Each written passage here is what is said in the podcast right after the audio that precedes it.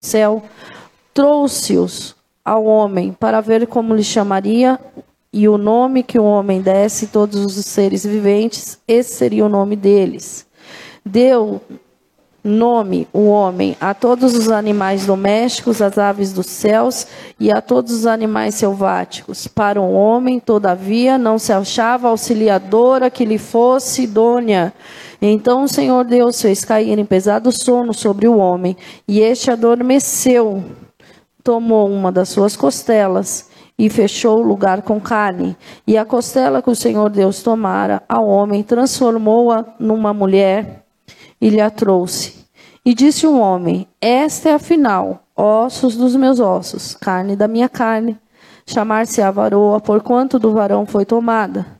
Por isso deixa o homem pai e mãe e se une à sua mulher, tornando-se uma só carne. Ora, um e outro, homem e sua mulher estavam nus e não se envergonhavam. Até aqui. Senhor, eu quero te agradecer, Pai, porque a tua presença aqui era real, é palpável. Ah, Senhor, eu quero te agradecer por esse tempo que o Senhor preparou para nós e eu peço que o Senhor venha ministrar o nosso coração. Eu peço que o Senhor venha falar no nosso interior, abrindo o nosso entendimento e nos fazendo entender a tua palavra no Espírito, Senhor. Porque se nós entendemos no Espírito, fica mais fácil de praticar, Senhor. Nos ajuda, Espírito Santo, a praticar a tua palavra, Pai. Porque quando nós somos obedientes, nós temos menos coisas para corrigir, menos feridas para serem curadas menos alianças para serem restauradas. Nos ajuda, Espírito Santo de Deus. Eu peço que o Senhor venha colocar guarda na minha boca. Eu coloco a minha vida cativa em submissão a Ti, que somente o Teu Espírito Santo fale através das nossas vidas, Pai. Em nome de Jesus e em tudo que o Senhor fizer no nosso meio, nós já te entregamos toda a honra, toda a glória e todo o louvor. Amém? Glória a Deus, aplauda ao Senhor. Hoje nós temos uma caixinha de pergunta, né? Temos, não temos, Sara? Vê com a Caroline. Onde está a caixinha de pergunta? Vocês podem fazer pergunta que nós vamos abrir esse espaço. Então, não precisa colocar o nome, pode ser anônimo, tá bom? Então, nós vemos aqui o Senhor criando o casal e ele formando o casamento. O mundo diz que casamento é uma instituição falida. O casamento foi constituído pelo Senhor, foi constituído por Deus. E não há nada que Deus constituiu que é falido. Amém? Pelo amor de Deus. Não há nada que Deus Amém. constituiu que é falido. Amém? Amém. Aleluia. Então nós vemos aqui o Senhor, ele trazendo a formação do homem. O homem foi feito do pó da terra. Quem era o homem antes de ser formado? Nada. Porque o pó era o pó, não era o homem. Era o pó da terra. Deus formou o homem do pó. Fique em paz, Ana. O Fabrício, ele está em casa. Ei, ui, bicho. Então Deus criou ali o homem do pó da terra, e antes dessa formação ele não era nada. Deus formou tudo aquilo que é a terra antes de formar o homem. Deus preparou o jardim. O homem precisou trabalhar para comer? Não, quando o homem foi feito, toda sorte de provisão já estava no jardim. Deus, tudo aquilo que ele forma, ele sustenta. Amém? Todo o sustento que Adão precisava já tinha sido preparado por Deus. O trabalho que ele tinha é porque faz parte da natureza do ser humano cuidar das coisas que Deus colocou nas mãos dele. Mas até então, o homem não trabalhava para ter o seu sustento, porque o sustento daquele que é de Deus vem das mãos do Senhor. Não estou falando que você não tem que trabalhar, você tem que trabalhar sim. Mas você tem que entender que o teu sustento vem das mãos do Senhor e você não precisa ficar desesperado por aquilo que são suas contas, porque o Senhor é o Deus que provê sobre a tua vida em nome de Jesus. Amém? Ele vai prover sobre a tua casa, sobre a tua família e eu não costumo liberar essa palavra aqui, quem congrega aqui sabe, mas hoje o Senhor está colocando, então eu vou liberar. Vai vir provisão de recurso da onde você não espera. sobre a tua vida, para pagar as tuas contas e sobejar. Amém? Só estou entregando em obediência. E aí a gente vê Deus formando, colocando ele numa casa, que é o jardim que ele plantou no meio do Éden. Então o homem não era nada. Deus deu um lugar, Deus deu o trabalho, Deus formou o homem, Deus deu a casa e deu o casamento, deu a auxiliadora, que ela é idônea. Auxiliadora idônea não fala mal de marido. Ela é idônea. A auxiliadora idônea, ela tem aliança e ela intercede pelo seu marido. Ela clama pelo seu marido. A auxiliadora idônea não fala assim: tomara que morra essa desgraça. Não vai morrer. Não vai morrer em nome de Jesus. Quantas vezes eu ouvi mulheres falando isso sobre as suas casas, sobre os seus maridos? Não, é um abençoado do Senhor e haverá restauração em nome de Jesus. A mulher, ela foi formada da onde? Da onde?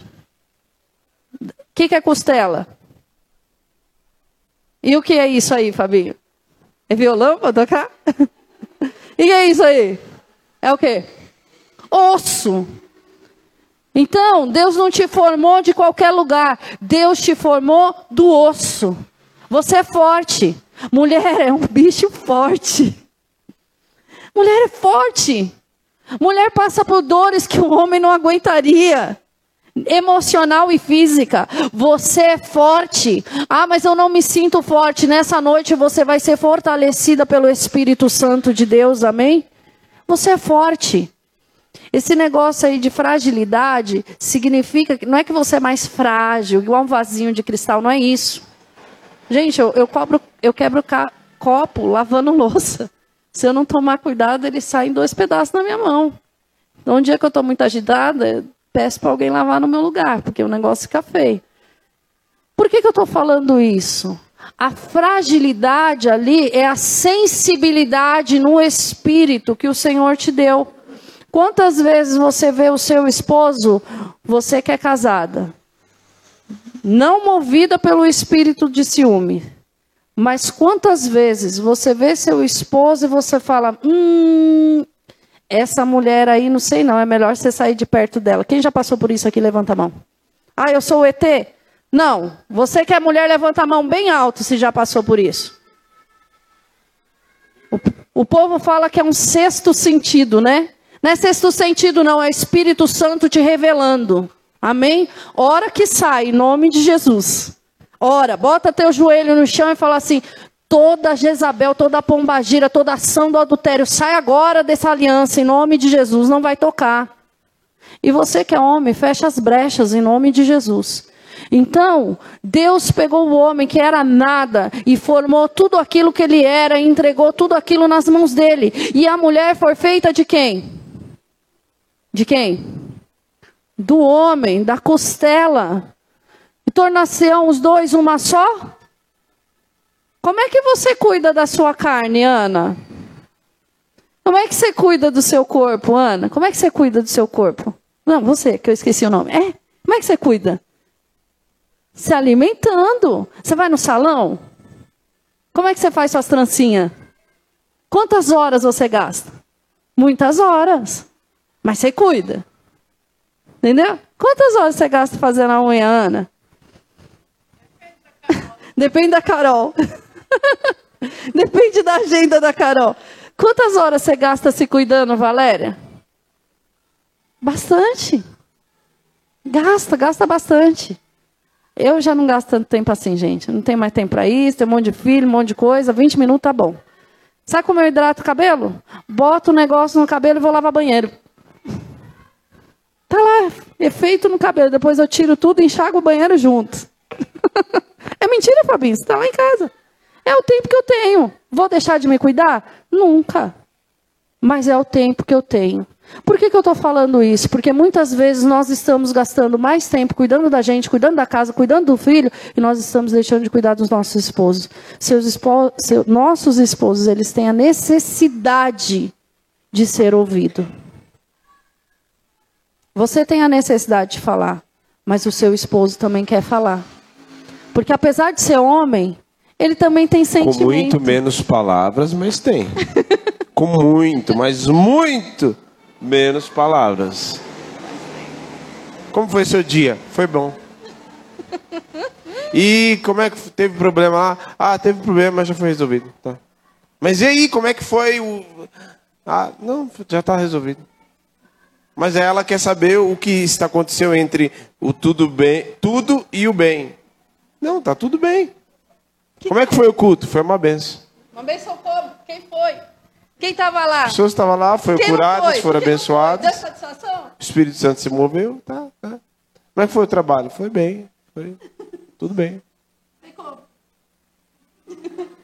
E pior que a gente não sabe, a gente não consegue descrever, né? Ué, foi tudo bem. É interessante como que você vai, se você, por exemplo, se você chegar em casa e alguém perguntar, como é que foi o encontro de casados? Nossa, foi legal pra caramba, meu, que palavra abençoada, nossa. Olha, Deus falou comigo. Ponto. Não é a mesma descrição para uma mulher, né?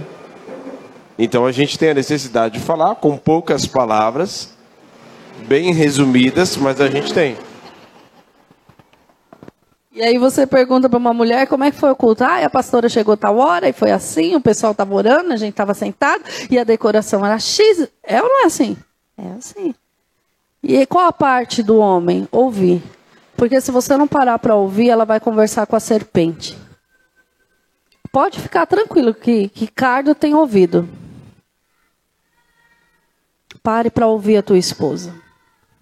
Satanás ele sempre tem alguma coisa preparado para derrubar a gente. E é nós que precisamos ficar atentos, porque a gente só cai na cilada se a gente vacilar.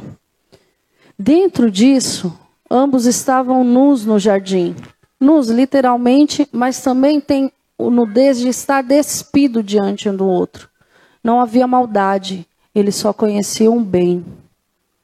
Então a aliança, ela era perfeita. Adão foi criado perfeito, um homem adulto. Eva foi criada uma mulher adulta. Então essa aliança, ela funcionava perfeitamente. Não tinha briga. Não tinha competição. Não tinha divisão. Mas, por algum motivo, Eva estava sozinha. Isso, um detalhe muito, muito importante que vale a pena dizer é que Adão, tanto Adão quanto Eva foram criados em perfeita maturidade. Eles não foram criados crianças. Eles exatamente. Eles foram criados, Adão foi criado homem, alma vivente. E a, a Eva também foi criada uma mulher adulta, com maturidade porque é necessário uma certa maturidade para encarar o casamento. Porque como nós estávamos no, meio, no momento do louvor aqui falando, que o momento da paixão ele passa. Se alguém se casar porque está apaixonado, só por causa disso, né? Só por causa disso, vai chegar uma hora que vai, cientificamente comprovado, dura no máximo dois anos. Estou falando com dados científicos. Porque faz parte do estado do, do cérebro quando descobre alguém do sexo oposto. E aí se casa tal. Aquilo passa. Ah, então quer dizer que passa e aí o encanto, tudo. Não. Ele, quando acaba a fase da paixão, ele passa por um processo de amadurecimento. Porque aí vem com a intimidade. Né? Vem com a intimidade com a intimidade que começa a ser construída, porque você não conhece, você não pode falar que você conhece sua esposa com três anos de casamento. Você vai passando a conhecê-la dia após dia, até que chega um momento, 10, 20 anos, e o tempo vai passando, e essa intimidade vai sendo afinada. E a maturidade vai que é dada pelo próprio Senhor, a sabedoria que é dada pelo próprio Deus, ele nos dá sabedoria para encarar exatamente essas dificuldades. Pronto, Sara? Sim. Vai. Sim. A Sara vai distribuir os papéis com a caneta E aí vocês anotem uma pergunta, depois no final nós vamos responder. Ninguém vai saber de quem é porque não precisa assinar, tá? Não precisa assinar, pode ser sem assinar. Então, assim, ali eles estavam. Fabrício veio de camisa. Não tinha nada. não tinha nada para se esconder, não tinha maldade. Ali a aliança ela estava perfeita. O que, que aconteceu depois disso? Depois disso veio a semente da incredulidade, da dúvida, através da serpente. Quem semeou isso? O próprio Satanás. Por que, que ela estava batendo papo com a serpente? Tem mulher que bate papo com serpente todo dia, só não identifica que é serpente. Tem mulher que ouve, larga teu marido, isso mesmo, não presta, larga que ela tá doidinha para pegar ali na esquina. Larga para você ver se não pega. Pega. Cuide da tua aliança, zele pelo teu casamento, cuidado. Cuidado para quem você abre a porta da tua casa. Cuidado com quem você deixa entrar. É, vocês estão balançando a cabeça, quem tem mais tempo de vida já, né? Cuidado com quem vocês deixam entrar na tua casa. Inveja a tua casa, inveja teu marido, inveja teus filhos, consegue destruir tudo só com um olhar.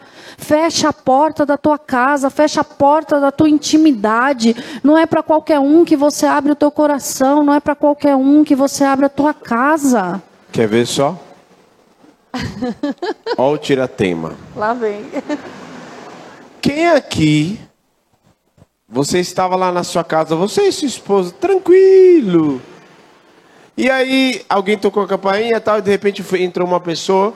Aí a pessoa passou lá na sua casa, tal, rapidinho, depois saiu. Depois que a pessoa passou na sua casa, o clima mudou.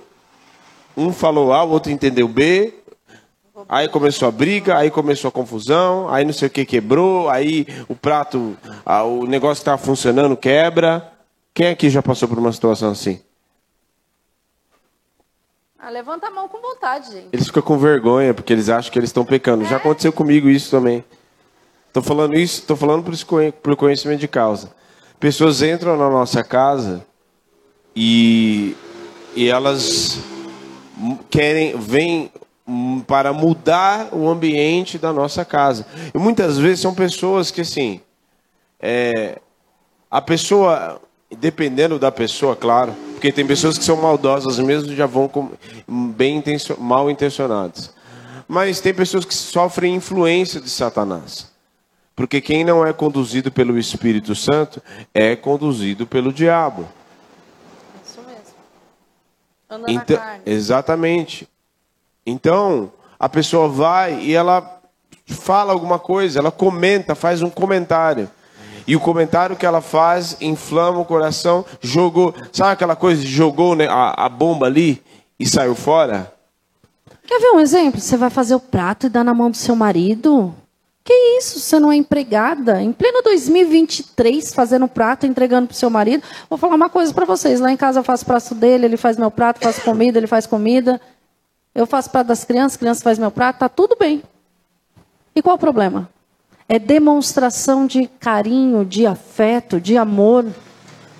Ué, quantas vezes meu marido estava lá com, arrumando um fio e eu lá, dá alicate, dá fita isolante, palpita aqui, quase me botou para correr, que faz parte. Mulher, qual mulher que não gosta de palpitar? Palpita. Dá pitaco, né? A cara dele. Mas está ali, um está ajudando o outro. Um está caminhando junto com o outro. Nós temos uma malignidade na Terra que se chama feminismo. E nós temos uma outra malignidade na Terra que se chama machismo. Nada tem a ver com a Bíblia, nada tem a ver com Cristo. Quando o Senhor fala de submissão, e ele fala, mulheres sejam submissas aos seus próprios maridos, que que tá, ao seu próprio marido, o que, que ele está falando com isso? Você está debaixo da mesma missão que o seu marido, de cuidar da casa, de construir a tua família, de construir uma vida junto.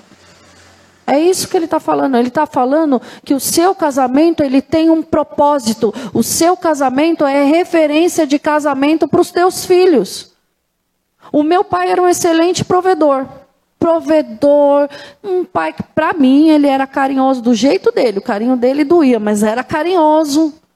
É, a mão dele era pesada dele. Então, quando ele fazia carinho, doía mesmo. Que a mão era pesada. Mas, pai mesmo. Porém, quanto marido, eu olhava e falava assim: eu não quero um casamento desse, não. Deus me livre. Se casamento é isso, eu não quero. E todo mundo olhava e falava assim: nossa, seu Darcílio e Dona Maria, trinta e tantos anos de casado, que lindo. Era lindo. Você saía no carro dele, ele passava do lado de uma moça assim, com a saia mais curta, e fazia papá, oh, coisa boa. Com a mulher do lado. É lindo? Não, isso se chama prostituição. E isso, quando eu olhava para isso, eu falava, eu não quero, eu não quero casar não. Deus me livre, casar desse jeito? Eu não. Por quê? Porque o casamento, quando ele é uma referência errada, os nossos filhos não querem. O seu casamento, ele tem uma base para você seguir, que é a palavra de Deus. Se você ajustar a sua vida dentro desta palavra, dentro desta verdade, todas as outras coisas vão se ajustar. Os seus filhos vão olhar para você, vai enxergar amor entre vocês. Ele vai, eles vão enxergar comunhão, eles vão enxergar o crescimento, eles vão enxergar uma base estruturada de família, eles vão se sentir seguros e eles vão procurar um casamento semelhante, ter um casamento semelhante ao que você tem. Então é nossa responsabilidade. Ajusta, meu Deus do céu, falei um negócio para a internet inteira. Quem não conhecia o seu Darcílio conheceu agora, né? Não ligo. Já foi. Segue adiante. Então, essa, esse ajuste, essa base ajustada, é o que vai fazer com que os filhos da gente vá construir um futuro bendito lá na frente. É você que dá esse suporte para os teus filhos. Como você tem tratado a sua esposa? É assim que o seu filho vai tratar a esposa dele. Como você tem tratado o seu marido? É assim que a sua filha vai tratar o marido dela. Então é nossa responsabilidade. Eles aprendem com, que, com aquilo que a gente pratica no dia a dia. Não existe coisa escondida entre marido e mulher. Gente que omite, gente que mente tudo dividido, tudo escondido, tudo separado. Jesus disse que a casa dividida ela não prospera. Ela não prospera. Tem gente que eu conheço que está lá anos e anos e anos vivendo junto. Aí você fala, então legaliza. Ah, não, não quero. Não quer por quê? Se a pessoa entrar com comunhão estável, ela já, te, já construiu uma vida com você, ela tem direito a tudo que você tem. Então por que, que você não quer? Porque eu não quero assumir um compromisso. Você não quer assumir um compromisso com quem? Com Deus? Com a sociedade? Porque você já vive matrimonialmente com a pessoa. Então assume que você precisa assumir em nome de Jesus. Agora, quando a gente abre brecha para a serpente entrar, a gente vê a acusação entrando. A culpa é da mulher que o Senhor me deu. Quantas vezes numa briga você está culpando a sua esposa? Quantas vezes numa briga você está culpando a serpente? Porque nem tudo também é o diabo, tem coisas que a gente que faz. Ah, peraí que eu vou mostrar para você como é que se pirraça. Uma semana sem falar com o marido, deixando ele na seca para dormir no sofá. Isso não é de Deus não, irmã. Não existe espaço vazio no mundo espiritual. Vocês entenderam bem a seca que eu estou falando, né? Isso não existe. Você não pode deixar brecha de briga na tua casa, na tua família. Você tem que restaurar essa aliança. Deixa eu ensinar uma coisa para você. Você precisa no seu casamento de salvação e não de razão. Que diferença faz? O Diego tem razão e o problema está lá. Ah, Gisele, você usou o papel e deixou o papel na mesa do altar. É porque eu estou aqui, não deu tempo de ir lá. A gente estava. Não, mas. O Quer que... entrar nos méritos de razão? Só que eu vou pegar, vou, vou pegar pesado. Pode ser? Vamos lá. Ah, crucificaram Jesus, sim ou não? Sim ou não? Sim, certo? É, quem tinha razão? Jesus tinha razão de estar na cruz? Ou ele tinha razão de estar lá embaixo? Era, era, era, era, era verídico, era, era plausível pregar Jesus na cruz, porque eles acusaram ele de blasfêmia, de, de, de ter ofendido Deus no, no popular. Eles tinham razão de crucificar Jesus? Só que Jesus se entregou. E se for tratar pelos méritos de razão, então coitado de Jesus. Porque Jesus não merecia. Mas ele se entregou, ele foi para a cruz.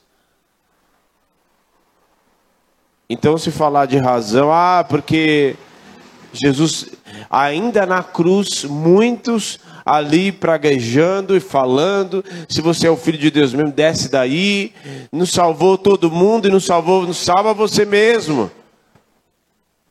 E Jesus falou: é verdade, né? Poderia. Quer saber? Vou descer daqui. Não. Pai, perdoai, eles não sabem o que fazem. Ah, eu não sei perdoar porque fulano não merece. A gente também não merece perdão. Ninguém aqui merece. Mas Jesus nos perdoou. Jesus nos perdoou, sim ou não? Jesus nos perdoou. A razão de você desfrutar a vida que você vive, o texto, o texto de Isaías diz que o castigo que nos traz a paz estava sobre ele o castigo. Que castigo? A ira de Deus descarregada no próprio Cristo. Por causa dele? Não, por causa de mim, de você, de toda a humanidade. O castigo que nos traz a paz. Quem aqui deita? Quem aqui dorme? Quem aqui consegue dormir? Pois é. Você dorme, quando você deita, você descansa, aquela paz que você sente, essa paz teve um custo de sangue derramado na cruz. Então, todas as vezes que você pensar em eu tenho razão, lembre-se que você não vai resolver problema nenhum. Lembre-se daquele que foi pendurado no madeiro e que ele tinha, ele, ele sim tinha razão, mas ele se entregou. Ele, penduraram ele acusado, cuspido, mas ele se entregou por amor a você. Então, tira o tira a razão, coloca ela bem de ladinho, pega, exerça. Aliás, quem aqui já é casado, quem você que vai casar, pense que se existe um caminho que você sempre vai ter que passar por ele, é o caminho do perdão, sempre. O ca... Quem ainda não é, quem é solteiro e não exerceu o perdão, prepare-se porque no casamento você vai ter que exercitar ele muitas vezes. Muitas vezes. Lembrando do Cristo que se entregou e que te perdoou também. Amém? Nós precisamos aprender a abrir mão dessa razão, dessa razão. Nós precisamos aprender a deixar a salvação de Cristo entrar em nós e nos transformar. Porque muitas vezes você está orando, Senhor, transforma meu marido, transforma minha esposa. Só que Deus quer transformar você. E se Deus tem um propósito na tua vida, se precisar, Ele vai passar pelo processo de quebrar o seu orgulho, o seu eu, a sua carne. Porque 1 Coríntios 13 diz que o amor não, não tem vaidade, ele não é egoísta, ele não se ufana, ele não se ensoberbece. Você pode viver segundo os preceitos do mundo do jeito que você quiser. Só que não adianta você achar, porque você está vivendo segundo os princípios do mundo, quebrando todos os princípios espirituais que Deus estabeleceu, que Deus vai entrar no meio da bagunça e fazer do jeito que você quer. Para que Ele transforme o teu casamento, Ele vai querer transformar você. Se você não quiser deixar Deus te transformar, é um direito seu. Agora, o que vai precisar acontecer para você começar a enxergar que Deus tem o melhor para a tua vida? Existem princípios espirituais estabelecidos. E foram estabelecidos por aquele que criou um mundo que ninguém enxerga. Quem aqui, quem aqui acredita que existe anjo? Levanta a mão bem alto, que eu, eu de óculos, sabe? Você acredita em anjo? Quem criou os anjos? Quem criou? O anjo é um ser terreno ou celestial? Ah, então existe um mundo espiritual. Tá. Quem ouviu que a terça parte dos anjos do céu foram enganados por Lúcifer, que hoje nós chamamos ele de Satanás? Quem já ouviu essa historinha? Não é um conto de carachinha, não, é verdadeiro. Agora, quem, quem estava lá, quem entrava na presença de Deus se não eram esses mesmos anjos? Nós estamos falando aqui de Adão e Eva. A palavra de Deus diz que na viração do dia, Deus descia para conversar com Adão e Eva. Eles ouviram a direção, não vai comer do, da árvore do conhecimento do bem e do mal. Era uma árvore, nada tinha a ver com relação sexual. Era um princípio espiritual estabelecido de obediência. Quem viu, quem ouviu essa direção, ouviu direto de quem? Do próprio Deus do próprio Deus. O mundo espiritual existe. Agora, eles foram enganados por quem? Pela serpente? Não, por Satanás através da serpente. Agora, se Satanás conseguiu enganar aqueles que viam Deus, aqueles que se relacionavam com Deus mais de perto, a gente não. Quem vê aqui Deus todo dia? Vê, vê, vê. Quem é que vê palpável todo dia? Não vê. Ele enganou Judas, que caminhou com Jesus. Quem é Jesus? Deus. 100% homem, 100% Deus aqui na terra. Ele enganou Judas. Ele conseguiu levar Judas a uma traição. Então a gente tem que começar a colocar a mão na consciência e entender que a minha luta não é contra carne nem sangue, mas é contra principados, potestades, dominadores nas regiões celestiais. Ou eu entro em guerra espiritual em favor da vida do meu marido, porque Jesus Cristo está voltando. Ou ele entra em guerra espiritual em favor da minha vida, porque Jesus Cristo está voltando. Para que o Senhor nos sustente, para que o Senhor não nos deixe cair em tentação, para que o Senhor nos conduza, para que o Senhor nos alimente, para que o Senhor nos conduza dentro do propósito que Ele tem. Ou um intercede pelo outro, ou um ajuda pelo outro. Melhor ser dois do que um, porque quando um caiu, o outro levanta. Não é assim? É isso que a palavra de Deus diz. Ou eu vou andar dentro dessa aliança, ou eu vou tomar pau do inferno. É só isso que acontece. E eu não vou tomar pau do inferno em nome de Jesus. Isso é uma escolha, meu irmão. Eu vou ficar brigando com meu marido para quê? O que, que eu ganho com isso? A coisa mais comum que acontece dentro de um casamento ou de um relacionamento, que tem não tem só casados aqui, é você falar uma coisa e a pessoa entender outra, completamente diferente do que você está falando. Isso normalmente acontece quando a mulher está falando e o homem entende uma outra coisa. E às vezes os dois estão falando a mesma coisa. Exatamente. Eles estão num princípio ali que os dois estão falando a mesma coisa, Mas eles querem a mesma coisa. Tá tudo bem. E aí você fala uma coisa e a pessoa entende outra e já começa a criar, o clima já muda, e aí os ânimos começam a se aflorar. O que é isso? Um ataque. Que ataque? Da onde que está vindo? A nossa luta não é contra carne nem sangue. Isso você precisa entender. Nós precisamos estar com plena convicção disso existe um ataque de forças malignas contra a minha vida e contra a sua vida. Ponto.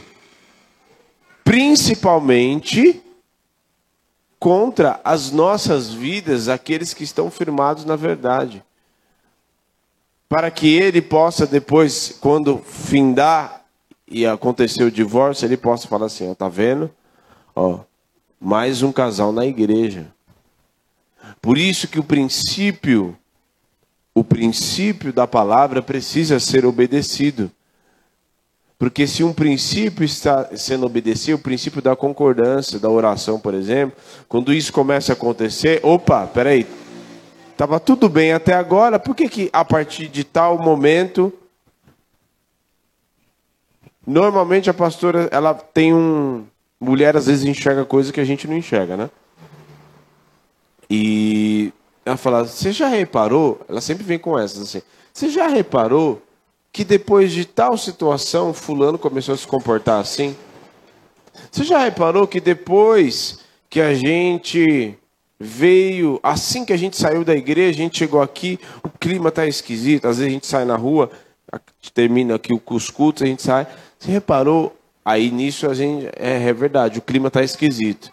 Aí a gente pega um Uber e vai para casa, todo mundo, vó, vamos cada um para sua casa. Então, nós precisamos entender.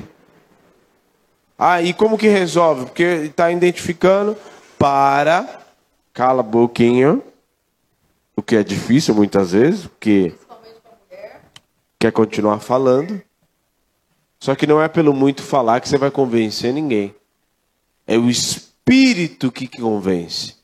Mulher que está aqui, não é você que convence o seu marido, é o Espírito Santo de Deus. Homem que está aqui, não é você que convence sua mulher, é o Espírito Santo de Deus. Amém?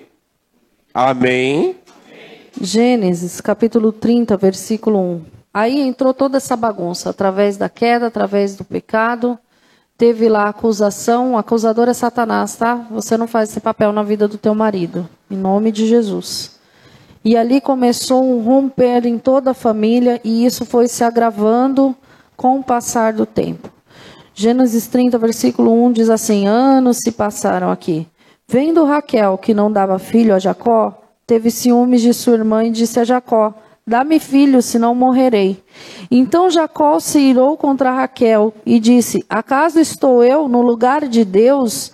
Ao teu ventre impediu de frutificar? Só até aí. Tem horas que a tua esposa, eu vou entregar essas, essas três passagens conforme o Senhor me deu há três meses atrás, que era para entregar no dia de hoje, tá?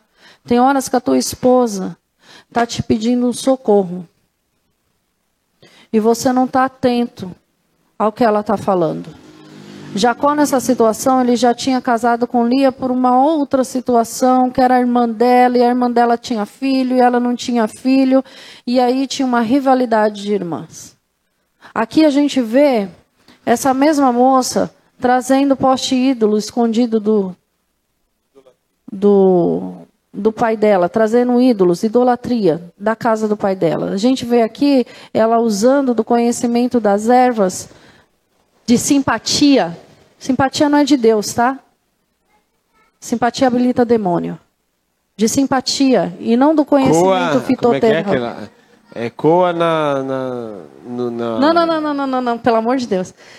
Então, não dá, não dá ideia para quem está em é, casa, é, senão, né? Vou falar que você está passando é, é a receita. Assim não, não, não, não, não, não, Então, assim, é, não faça isso, amor, pelo amor de Deus. Além de nojento, né? Então, assim, ela, ela usava de situações que não era, não condizia com a palavra de Deus. Ela habilitava situações na vida dela que não era para habilitar. Então, o que o Senhor nos trouxe há três meses atrás? Que tem mulher que se age ainda de situações do passado para habilitar coisas dentro do casamento que não deveria. E nesse caso, qual seria o posicionamento de Jacó? Ele se irritar contra a mulher dele e falar: Poxa, sou eu Deus que não te dou filho? Claro que não.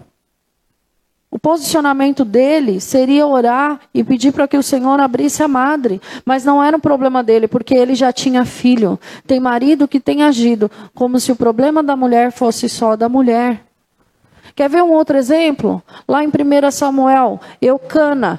Para Ana ele dava a porção dupla. Obrigada, filho. Deus te abençoe.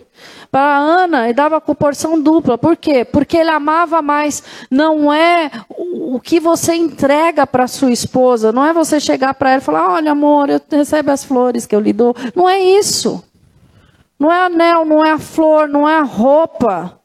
É o quanto você se importa com aquilo que ela está passando. Ela estava passando por uma situação ali de completa perseguição ela se sentia incapaz, insuficiente, ela se sentia largada, E eu estou trazendo aquilo que o Senhor me mostrou. Tem mulheres que têm se sentido assim ao longo da caminhada. Uma voz que não é ouvida dentro da sua própria casa.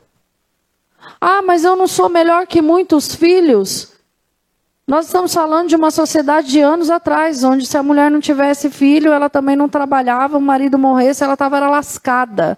Porque ela ia ser cuidada por quem? Por Penina e pelos filhos dela? Que já provocava dia e noite? Não, mas olha tudo que eu te dou. Não é tudo que eu te dou. Ouça a tua esposa e ore por, ore por ela em nome de Jesus. Tem marido que está faltando exercer o sacerdócio da oração dentro de casa. E tem mulher que está faltando exercer o papel de auxiliadora idônea, daquela que constrói junto, daquela que é parceira. Em nome de Jesus, Deus tem uma aliança perfeita para você desfrutar nessa terra.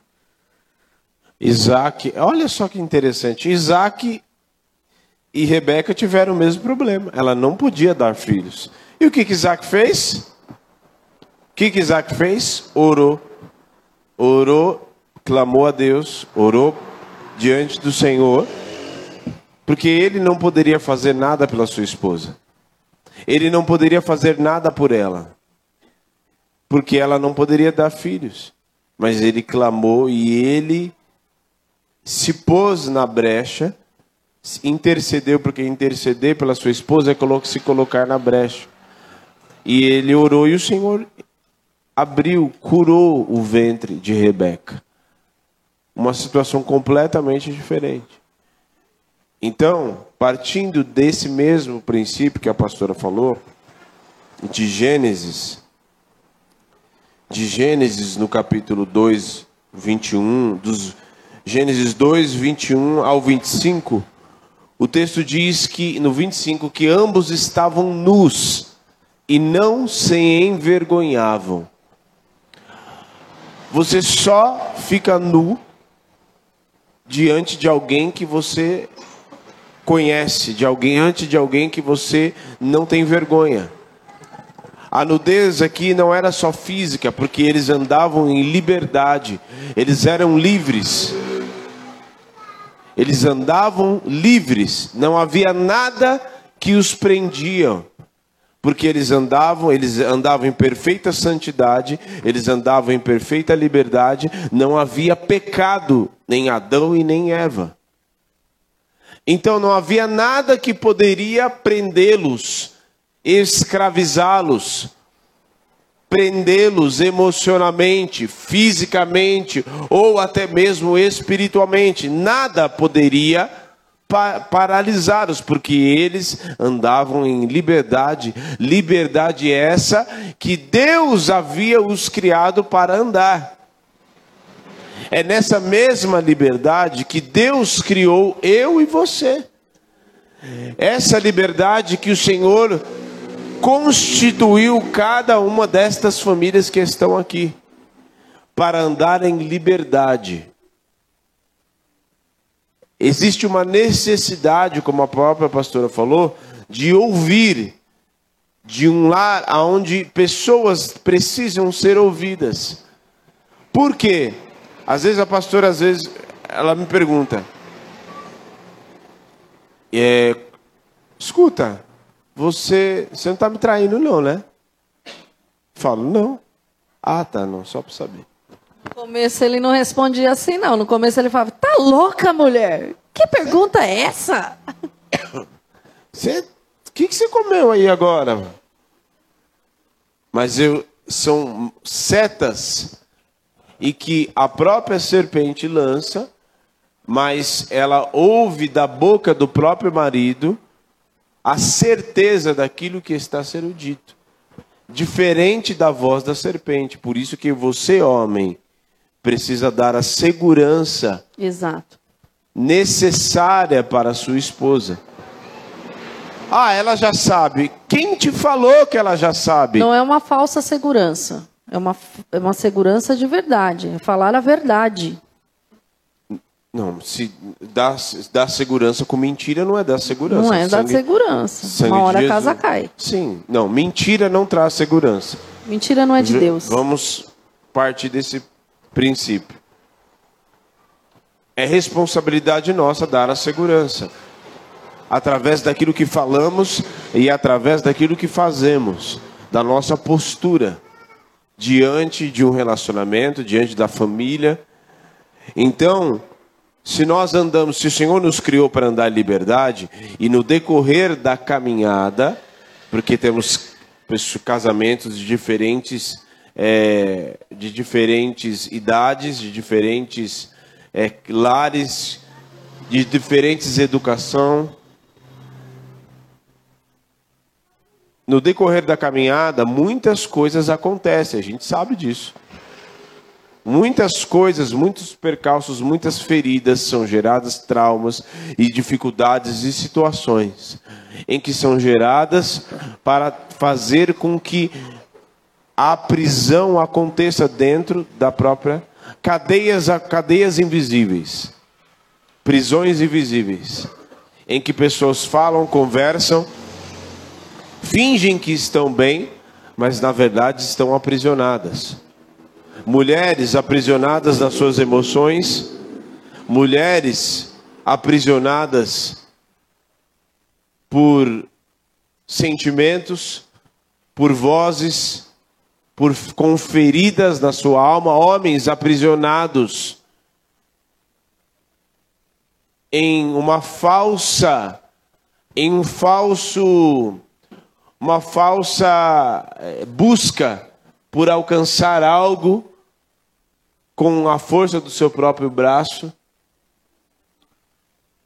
aprisionados no seu interior, aprisionados na prostituição, na pornografia, mulheres também aprisionadas na prostituição e na pornografia, homens aprisionados no dinheiro, no trabalho, na busca de eu quero o bem, na, na, falsa motivação de que eu quero, eu estou buscando o bem para a minha família. Eu estou, eu estou buscando bem para minha família, eu estou trabalhando, eu estou buscando porque eu estou buscando pela minha família. Só que a sua família primeiro precisa de você. Primeiro precisa da sua presença, primeiro precisa de você por inteiro. Então, a liberdade que é necessária ser desfrutada dentro de cada relacionamento. Texto de Gálatas fala que foi para a liberdade que Cristo nos chamou. Então, não se submeta a voltar a um jugo de escravidão. Certo?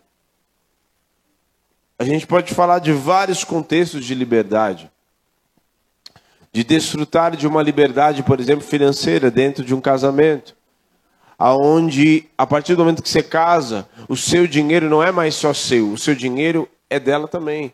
O dinheiro não é ah, eu com meu dinheiro eu pago tal tal situação, com o seu dinheiro, não, agora o dinheiro é nosso.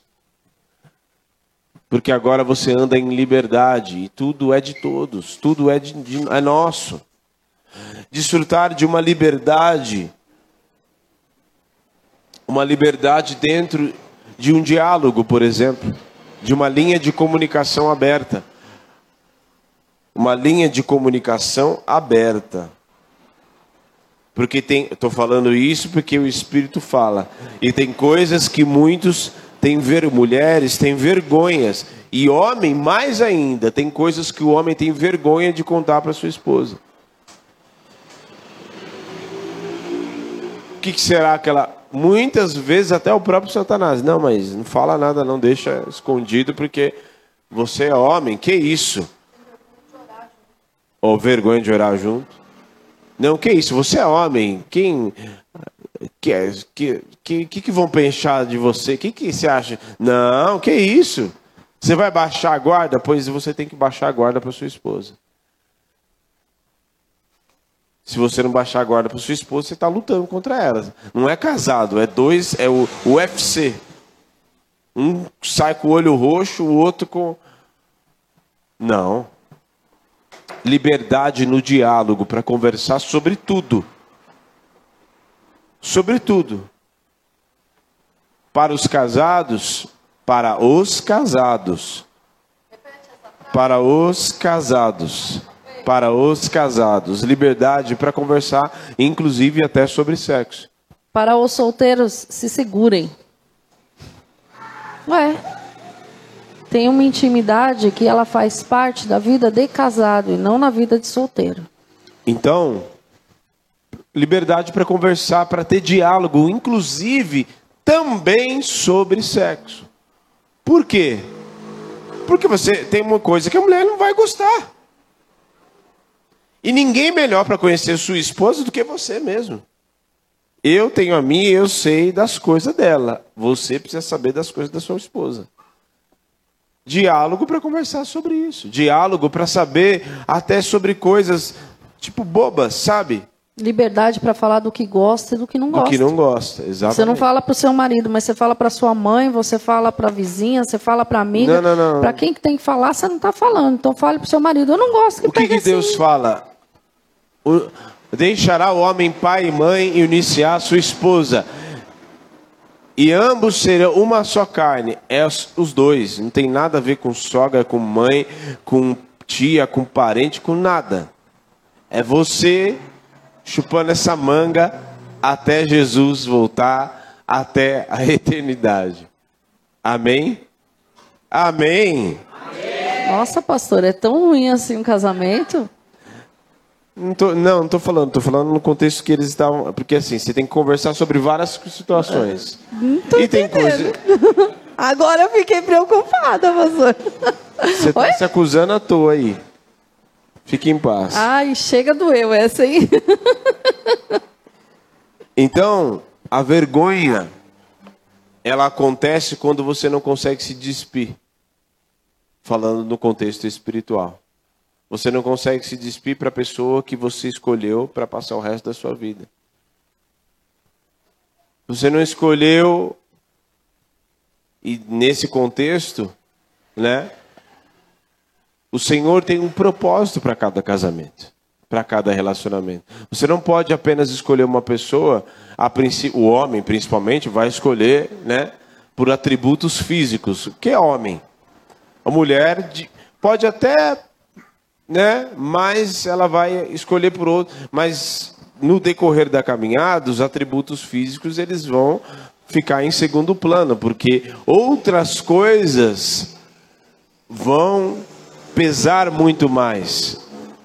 Eu A um fidelidade, pouquinho. a confiança, o diálogo, a comunicação aberta, co- como nós estamos falando. Você estava falando da liberdade sexual. A palavra de Deus diz que o, o nosso corpo é para satisfação do marido e o corpo dele para satisfação da esposa. Então, não existe a brincadeirinha de cinco contra um escondido. O seu corpo é para satisfazer a sua esposa e da sua esposa o seu marido. Então, você ah, vou falar. Na internet, mas. Não é para você chegar e usar sua esposa como um pedaço de carne para se satisfazer e pronto, acabou. Vira para o lado e ronca. Ela não é um O objeto. apóstolo Paulo fala em 1 Coríntios que o, cor, o corpo do homem, falando no contexto de matrimônio, de casamento, Casamento. é, o corpo do homem, o corpo do homem é da mulher e o corpo da mulher, né, é do homem. De modo que eu, tô falando, fala de mim, eu não tenho poder no contexto sexual, eu não tenho poder sobre o meu próprio corpo, da mesma maneira que ela não tem poder sobre. Então, é uma linguagem, falando no contexto sexual, é uma linguagem é, não verbal, porque é o ápice da intimidade dentro de um casamento. O relacionamento sexual, ele é um pacto de sangue. Ele fora do matrimônio, ele habilita demônio. Então nós estamos falando com pessoas adultas. Aqueles que não são casados estão pensando em casar, correto? Sim ou não? Glória a Deus, sim, aleluia. Então a gente pensa num contexto de pessoas maduras e a gente precisa ter um entendimento com relação a essas coisas. O mundo, ele corrompe, ele contamina muitas coisas. Quer ver? Demais da Quem conta. aqui casou, estava fora da igreja e depois veio para a igreja? Levanta a mão. Casou antes de conhecer Jesus? Levanta a mão. Mas levanta com gosto. Agora, quem aqui casou e já estava em aliança com Cristo, mas trouxe um monte de bagagem que a gente aprendeu lá de fora do mundo para dentro do casamento? Estava na igreja, mas trouxe bagagem. Ah, só eu então. Eu devo ser, né? Porque assim, eu vou ser bem sincero, o que eu aprendi sobre casamento, eu aprendi lá fora. Porque quando chegava dentro da igreja, ficava tudo muito lúdico, muito romantizado e pronto, acabou. E as dúvidas? Ninguém ensinou esse negócio aí de ação de confusão no meio do casamento. Ai, a mulher sabe edifica a casa. Primeiro que o conceito de submissão e autoridade já foi ensinado completamente errado. Um manda, um, um manda, outro obedece. O princípio do casamento é concordância. Se eu não entrar em acordo com meu marido, meu marido não entrar em acordo comigo, a gente não compra nada. Não, mas Deus falou comigo. Deus que fala com ele é o Deus que confirma no meu coração. Deus falou para mim assim, assim, assim, amém, vou assumir tal dívida, tá bom. Deus já falou, tá falado. Não, amor, vamos orar mais um pouquinho? Não sei, tem um negócio esquisito. Ou Deus muda isso no meu coração, ou Deus muda no coração dele. Agora, não, eu quero um carro novo. Mas precisa pagar a conta de água e luz. Não. Lasque-se água e luz. Vou comprar o carro que eu quero. É assim? Não, não é. Isso é egoísmo. Isso também volta para o contexto sexual. Nós somos ensinados lá fora a se satisfazer. Isso é egoísmo. Quando você olha para a palavra de Deus, você vê Jesus, estou tirando Jesus do contexto sexual, amém? Que fique bem claro isso. Você vê Jesus servindo o povo, servindo as pessoas, orando, repreendendo, lavando o pé de discípulo, trazendo libertação. Ele ensinou como se relacionar uns com os outros. Ele nos ensinou a servir uns aos outros. Então, o conceito de autoridade, ele está corrompido. O meu marido tem as responsabilidades dele quanto pai. Cadê meus filhos? Quando vocês me perguntam alguma coisa, o que, que eu falo para vocês? O que, que seu pai falou? Ah, eu quero ir não sei onde. Você já falou com seu pai? O que ele falou? Seu pai falou não? Você Mãe, veio me pedir um sim? O pai não deixou. Problema seu. Que seu direto, pai falou o quê? Isso acontece. Não é não.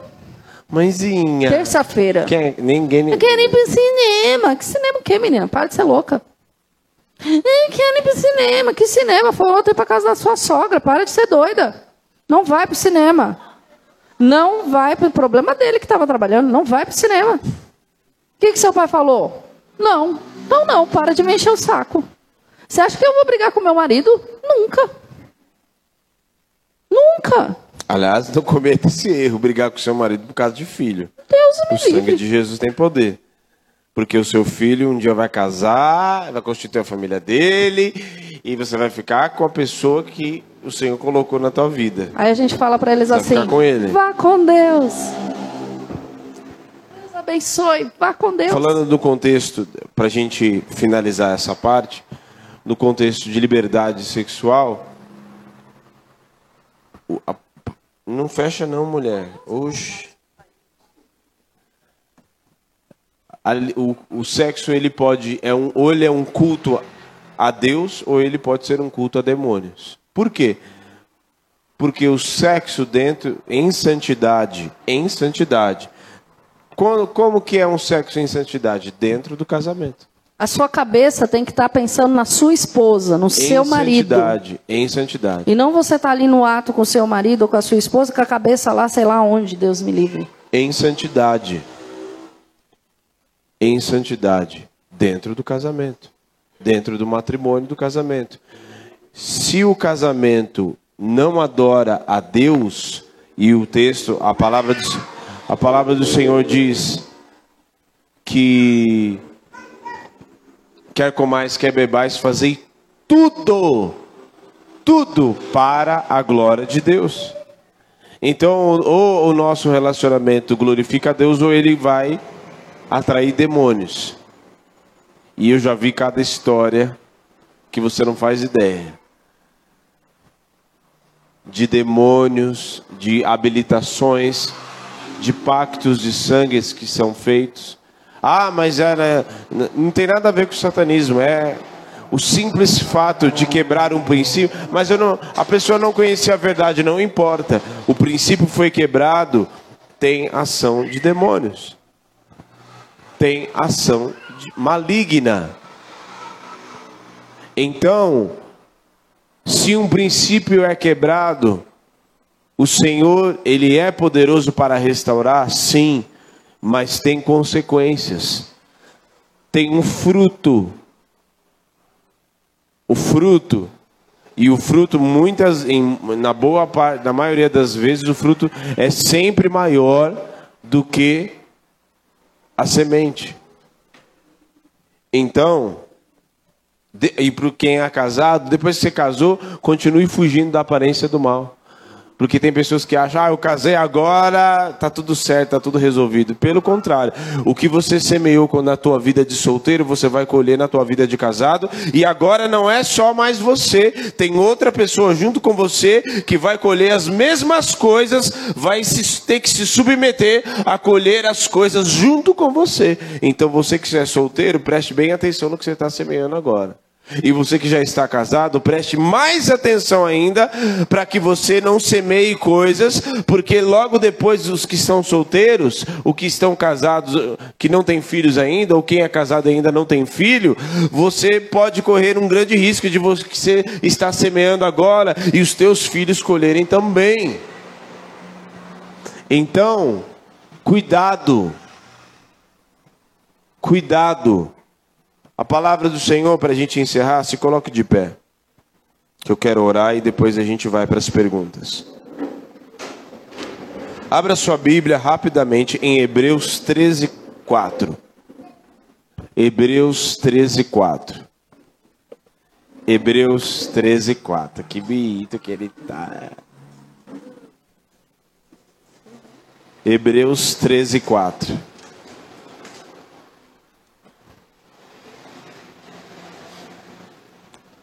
Hebreus 13, 4.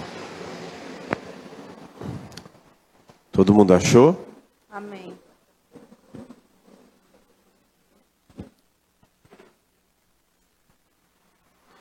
Hebreus 13, 4 diz assim: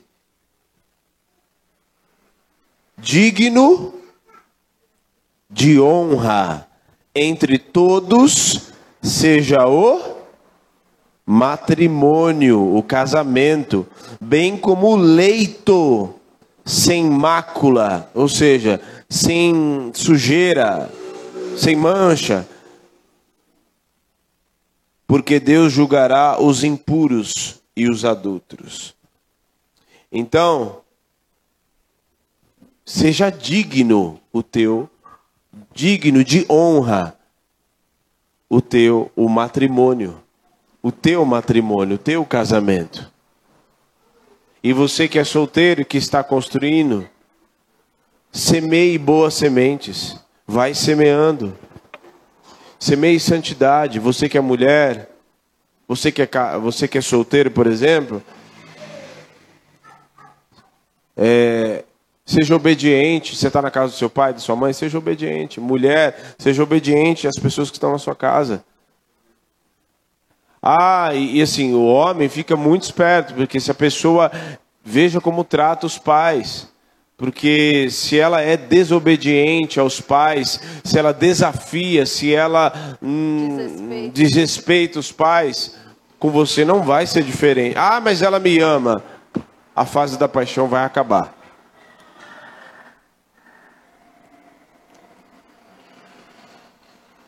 Ah, eu não concordo com isso que o pastor está falando. Pode não concordar. Mas depois, daqui a alguns anos, você vai concordar. Você vai falar, hum, bem que o pastor falou, mas agora eu já estou casado. Hum. Então, digno de honra. Digno de honra. Seja o matrimônio. Da mesma forma, o leito, o lugar onde você deita, o lugar para os casados, o lugar onde você deita com a sua esposa. E não só o lugar do sexo, mas o lugar onde você deita, o lugar onde você deita em paz. Onde você deita não obrigado, mas você deita em paz. Você deita e saber que você tem uma pessoa do seu lado que não está contra você, mas está no mesmo time que você. E que o Deus Todo-Poderoso, em sua infinita misericórdia, permitiu e constituiu essa família, permitiu que essa família se formasse. E uniu esta família para que eu e você fôssemos um instrumento, porque não pense que tudo que tem acontecido na tua família, tudo que tem acontecido na tua casa e na tua família, se você está vivendo lutas e dificuldades, não pense que, ah, meu Deus, esse negócio não para nunca. Pois na área que você está sofrendo e está passando por maiores lutas, é a área que Jesus quer mais usar você. Ah, é luta financeira. Pois essa área é que o Senhor quer mais usar você para curar outras famílias. Ah, é a área sexual. Pois Deus vai te usar poderosamente nesta área, porque vai chegar muitos casais que o Senhor vai usar você e a sua esposa, o seu esposo, junto vocês com a sua família, para sarar outras famílias. Ah, mas cada um era desunido, cada um era para um canto e tal. Pois o Senhor vai trazer comunhão neste lar para você transmitir esta mesma comunhão que o Espírito está promovendo ou vai promover dentro da sua casa para curar outras famílias. Amém?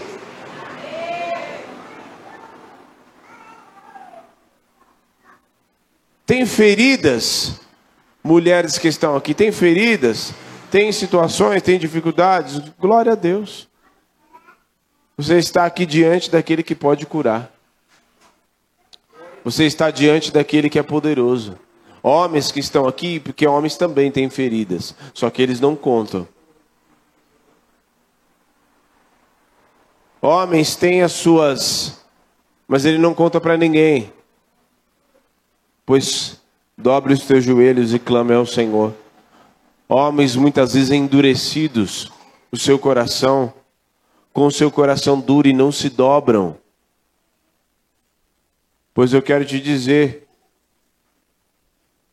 se você não se dobra, se curva diante do Senhor, se você tem o seu coração resistente, se você muitas vezes está com seu coração endurecido com relação à sua esposa, se você muitas vezes está endurecido com relação às situações da sua vida, o próprio Senhor vai mover situações na tua vida para amolecer o teu coração. O que, que diz em Oséias 6,1? Ele fez a ferida, não é o diabo o texto diz que ele fez a ferida e ele mesmo se encarrega de curar. Ele despedaçou, mas ele vai atar e sarar. Então, amoleça, homens que estão aqui, amoleça o teu coração. Esse é um período que você precisa gastar tempo, eu, pastor, eu não entendo minha esposa, eu não entendo o que está acontecendo na minha vida, eu não entendo que, tudo que está acontecendo, pois se dobra diante do Senhor, vai gastar tempo de oração, muitas vezes, e isso é um desafio, é um mal que eu, que eu vejo em muitos lugares, não é só aqui, em muitos lugares o homem tem tempo para fazer muitas coisas, ele tem tempo para trabalhar, ele tem tempo para ver o futebol, ele tem tempo para fazer tudo que é supérfluo, mas mas ele não gasta tempo orando, buscando a Deus. Eu vou perguntar, você não precisa me responder. Os homens que estão aqui, que tempo que você gastou hoje orando, buscando a Deus? Só você e Deus. Talvez seja por isso que a tua esposa tem tantas situações e talvez o próprio Deus já teria te falado se você buscasse Ele mais um pouco buscasse a Ele como deveria, gastasse tempo. Eu vi uma, algo hoje que assim eu falei, meu Deus. Uma professora na sala de aula e aquela bagunçaiada e ela dando aula, falando ali. Ela falando, e quanto mais o povo gritava, mais ela falava baixo. Até que chegou um momento que os alunos que tinham interesse mesmo na matéria, eles começaram a pegar as cadeiras e se chegar cada vez mais perto da, da mesa para entender o que ela estava falando. E de fato, só aqueles que eram interessados se chegavam mais próximo da professora para poder entender o que ela estava falando. Às vezes tem tantas vozes, o homem ouve a voz dos amigos e está lá no trabalho e tanta coisa, e aquele turbilhão de coisa, e conta e não sei o que, e afazeres e compromissos, e quinto dia útil, e tanta coisa, tantos compromissos, e ele está ouvindo muitas vozes. Mas é a voz daquele que te criou. Ah, mas eu oro e não. Está faltando, talvez você se chegar mais próximo daquele que te criou. Está faltando, talvez, você se chegar mais próximo dele, porque ele não parou de falar. Deus continua falando desde os tempos antigos até o dia de hoje. O Espírito Santo de Deus continua a falar. O que eu preciso fazer? Chegar mais perto dele para entender o que ele está falando. Amém? Feche os teus olhos.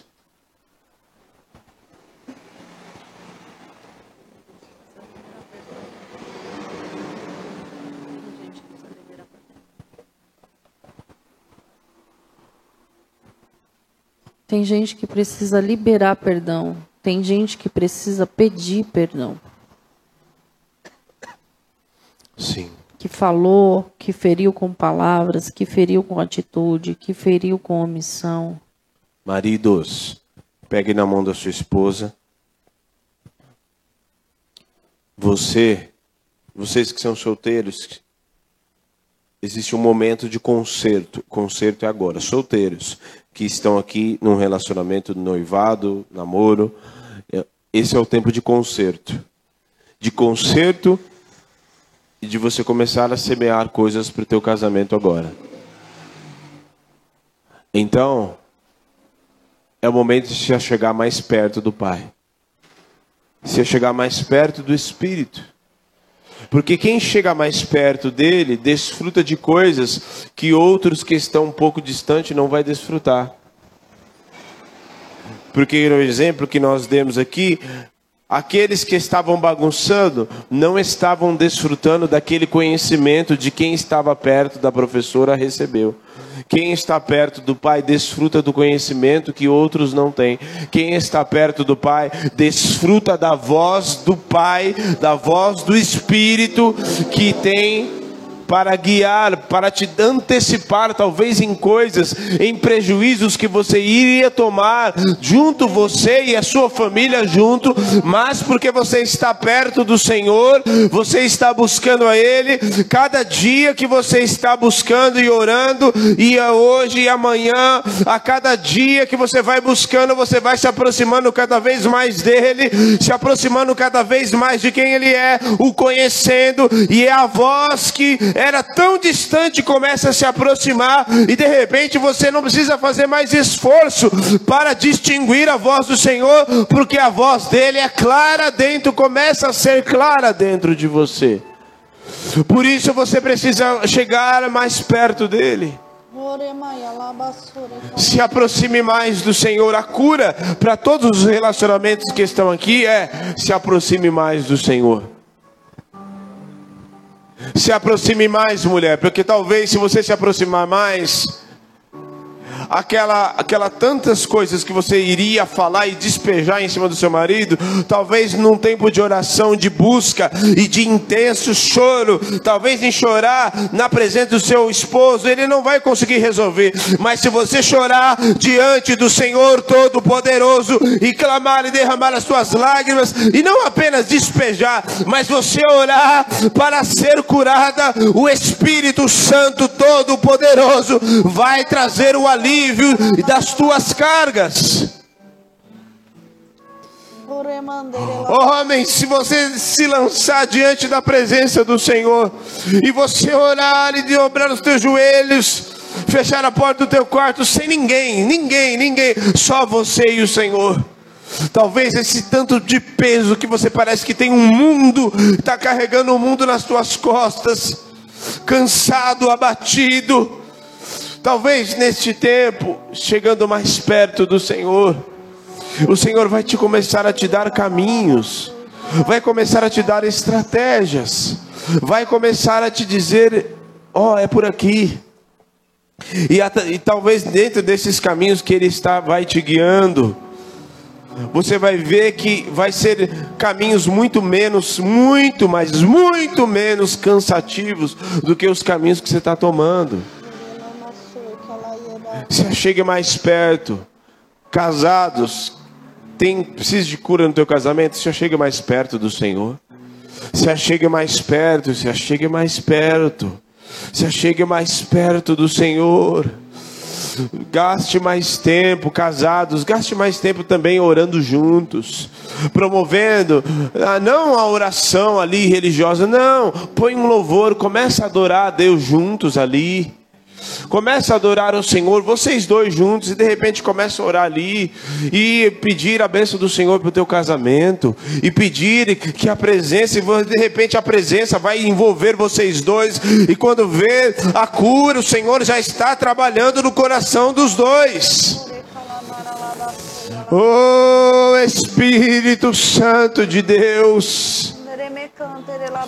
Tem coisa, homem, que você vai falar e a tua esposa não vai entender mesmo.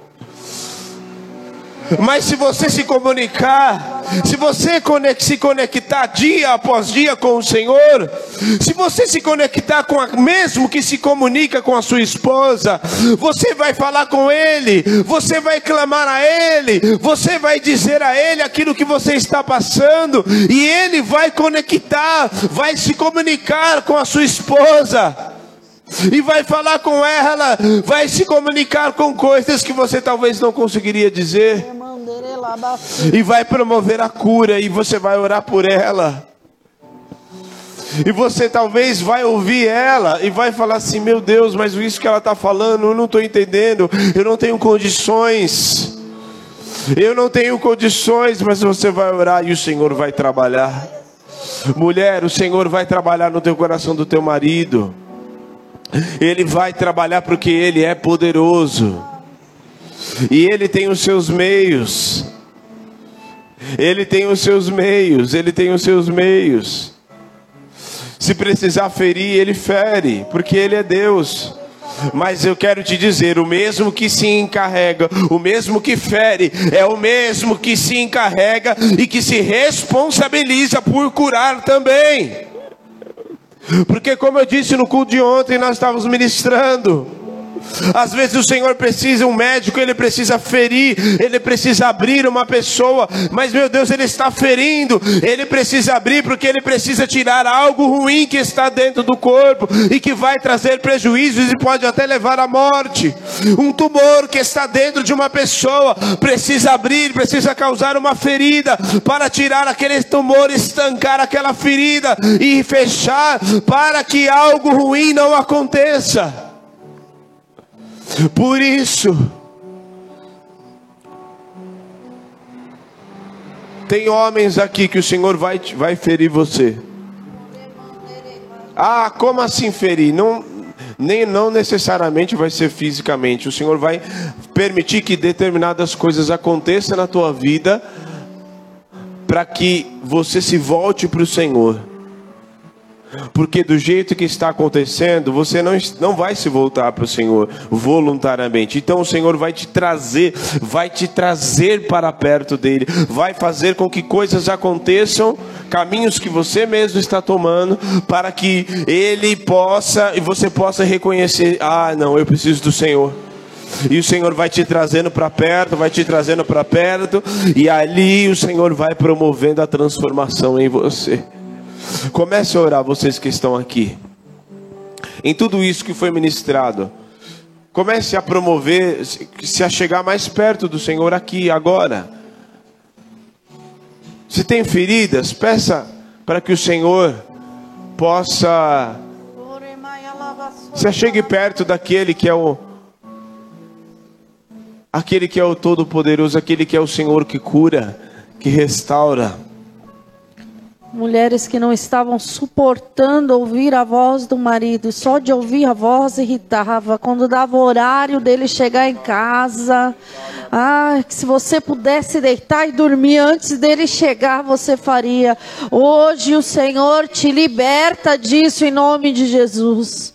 Mulheres que na hora de ter a relação sexual com o marido não queria, queria qualquer coisa menos isso de tanta ferida que foi no relacionamento. O Senhor tem cura sobre a tua vida hoje, em nome de Jesus. Começa a colocar diante do altar do Senhor essas dores, essas amarguras, essas feridas. A palavra do Senhor diz que não é para ter em nós raiz de amargura. A palavra do Senhor diz que é para liberar perdão. Libera perdão agora sobre aquele que te feriu. Porque muitas vezes não foi de propósito. Às vezes falou no momento de ira, falou no momento de impulso da carne, começa a liberar perdão em nome de Jesus. Que toda confusão na casa, toda confusão nos lares bata em retirada na autoridade do nome de Jesus. Que toda divisão nos casamentos, nos relacionamentos, aquilo que vinha como um muro, um muro, uma barreira entre os dois caia por terra agora em nome de Jesus. Palavra, cada palavra lançada foi um muro que foi construído trazendo divisão nesse lar, mas a palavra do Senhor é de unidade, é de comunhão. Em nome de Jesus, toda palavra que foi lançada no mundo espiritual, trazendo essa barreira, essa divisão, nós desligamos na autoridade do nome de Jesus. Está desligada em nome de Jesus. Espírito Santo de Deus, o Senhor é espírito de reconciliação. O Senhor nos reconciliou com o Senhor, com Deus. E o Senhor é, é poderoso para nos reconciliar, Senhor, um com o outro. Restaura, Senhor, reconcilia as alianças, Pai, em nome de Jesus. Aleluia, Senhor. Nós oramos por cada relacionamento, cada família que é representada. Declaramos, Senhor, famílias dependentes de Ti, Senhor. O cordão de três dobras não se rompe facilmente. E a Sua presença, eu declaro, entra, Senhor, entra em cada lar. Entra com a Sua presença, mudando ambientes ambientes de discórdia, ambientes de bagunça, ambientes de dor, ambientes de tristeza, ambientes de abandono, ambientes, Senhor, de confusão, de gritaria. Oh, entra nos lares, promovendo a comunhão, a paz que excede todo entendimento. Senhor, tira os ambientes aonde tem assolação de demônios, aonde tem morada ali de demônios, aonde foi gerado habilitações de prostituição, aonde foi gerado habilitações de idolatria, aonde foi gerado idol, é, habilitações, Senhor, oh, de ira de ira, Senhor, de falta de liberação de perdão, de mágoa, Senhor. Em nome de Jesus, e demônios têm assolado, dizendo: não libera perdão, porque ele vai repetir e vai fazer de novo. Não libera perdão, porque ele não merece. Não libera perdão, porque ela sempre faz isso. Oh, mas eu lanço por terra esta voz maligna e declaro a voz do Espírito soprando no teu interior e te dizendo: libera libera o perdão, porque você vai ver a obra que eu vou fazer nesta casa. Libera o perdão, tira esta mágoa, deixa eu te curar, porque você vai ver a obra que eu vou fazer na tua vida. Você vai ver a obra que eu vou fazer nesta casa. Oh, em nome de Jesus, eu declaro esta palavra de liberdade sobre a tua vida, sobre cada casa, em nome de Jesus. E o Senhor te cura, o Senhor te sara, o Senhor te restaura. Mulher, o Senhor te restaura, te revigora. O Senhor te dá uma nova ótica. O Senhor te dá um outro olhar para você enxergar para o teu marido. E o Senhor te, para aqueles que estão solteiros, o Senhor limpa e repara as brechas em nome de Jesus e te dá boa semente para você semear, para você restaurar. Oh, em nome de Jesus, homens, o Senhor te dá uma espada na mão e te adestra as mãos para a batalha, para que quando você sair para trabalhar, você não apenas vai sair para trabalhar, o Senhor vai à tua frente e você vai começar a desfrutar de experiências poderosas, porque agora você não está indo apenas trabalhar, você está indo com o Senhor Todo-Poderoso. Oh, e Ele vai te dar livramentos na estrada, Ele vai te dar livramentos no caminho do trabalho, Ele vai te dar caminhos, estratégias no teu trabalho que você exerce, Ele vai te dar estratégias que você nunca havia pensado, mas vai vir do alto do Pai das luzes, que te dá sabedoria. Oh, em nome de Jesus. Mulheres, o Senhor te dá habilidades. O Senhor começa a te dar habilidades que você não possuía, sabedoria revestida de sabedoria do alto. Em nome de Jesus. Em nome de Jesus. O Senhor, homens, o Senhor te dá livramento. Livramento na estrada. E quando acontecer, você vai saber que é o Senhor. É o Senhor que te dá livramento na estrada. Na estrada, o Senhor me lembra de estrada. O Senhor te dá livramento.